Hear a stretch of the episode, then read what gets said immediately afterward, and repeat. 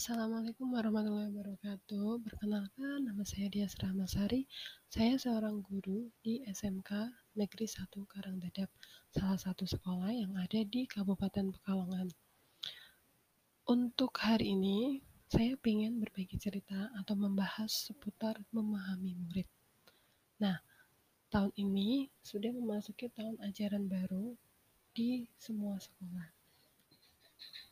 Namun ada beberapa hal yang berbeda di tahun ajaran baru kali ini. Uh, proses pembelajaran yang dilakukan itu masih menggunakan pembelajaran jarak jauh. Hal ini dikarenakan karena masih ada pandemi yang sedang berlangsung sekarang ini.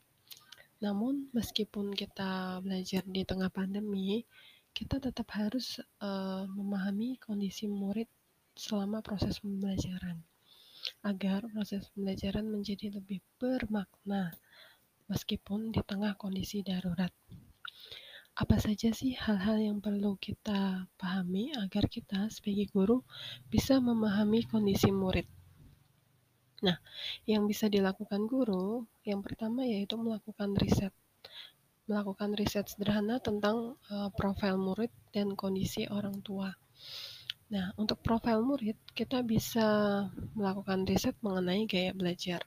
Karena antara satu murid dengan murid yang lainnya itu mempunyai gaya belajar yang berbeda. Ada murid yang gaya belajar visual, audio, membaca, atau mungkin kinestetik. Kemudian yang kedua, kita bisa melakukan riset dengan mencari tahu minat dan bakat murid. Ah, seperti mungkin ada murid yang menyukai video atau vlog, kemudian membaca, menulis, atau menggambar, musik, bahkan uh, ada beberapa murid yang menyukai games.